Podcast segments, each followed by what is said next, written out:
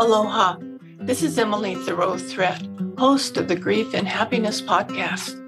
Every Friday, I share with you my love notes, giving you a little something to think about as you navigate through your grief journey, finding happiness expanding along your way. And every Tuesday, I post my regular podcast sharing wonderful conversations with people you can relate to and who offer you encouraging ideas and helpful inspiration.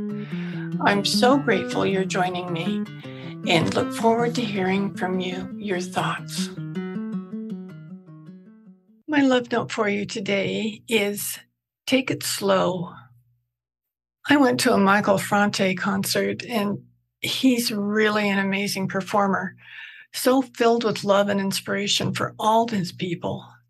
He had just written a song he wanted to share with us, even though he didn't have it memorized. He read the lyrics from his phone. So he, he sang, Love goes quickly, so take it slow.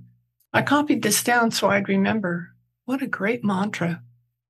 Every day I seem surprised that the day, the month, the year has flown by. As a child, everything seemed to take forever, but now it feels like I hardly have time to catch my breath. Remembering those lyrics, I know I can slow it down by focusing on loving and enjoying each moment, what I think or do, and I experience my day. Every day, I enjoy waking up and looking out the window to see the beauty that surrounds me. I enjoy my morning meditation and writing in my journal, writing my gratitude list, setting my intentions, and speaking my affirmations. This practice gives me focus so that I can mindfully experience and enjoy what I do throughout my day, whatever it brings. How do you start your day? Are you mindful of all your activities? How do you slow things down each day? I wish you so much peace, joy, and love for every day. Do you want more comfort, support, and happiness?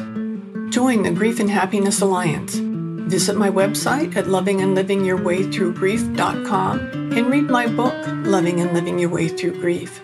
Be sure to subscribe to our podcast, rate it, review it, and binge on all our episodes on grief and happiness. I can't wait to welcome you back to another episode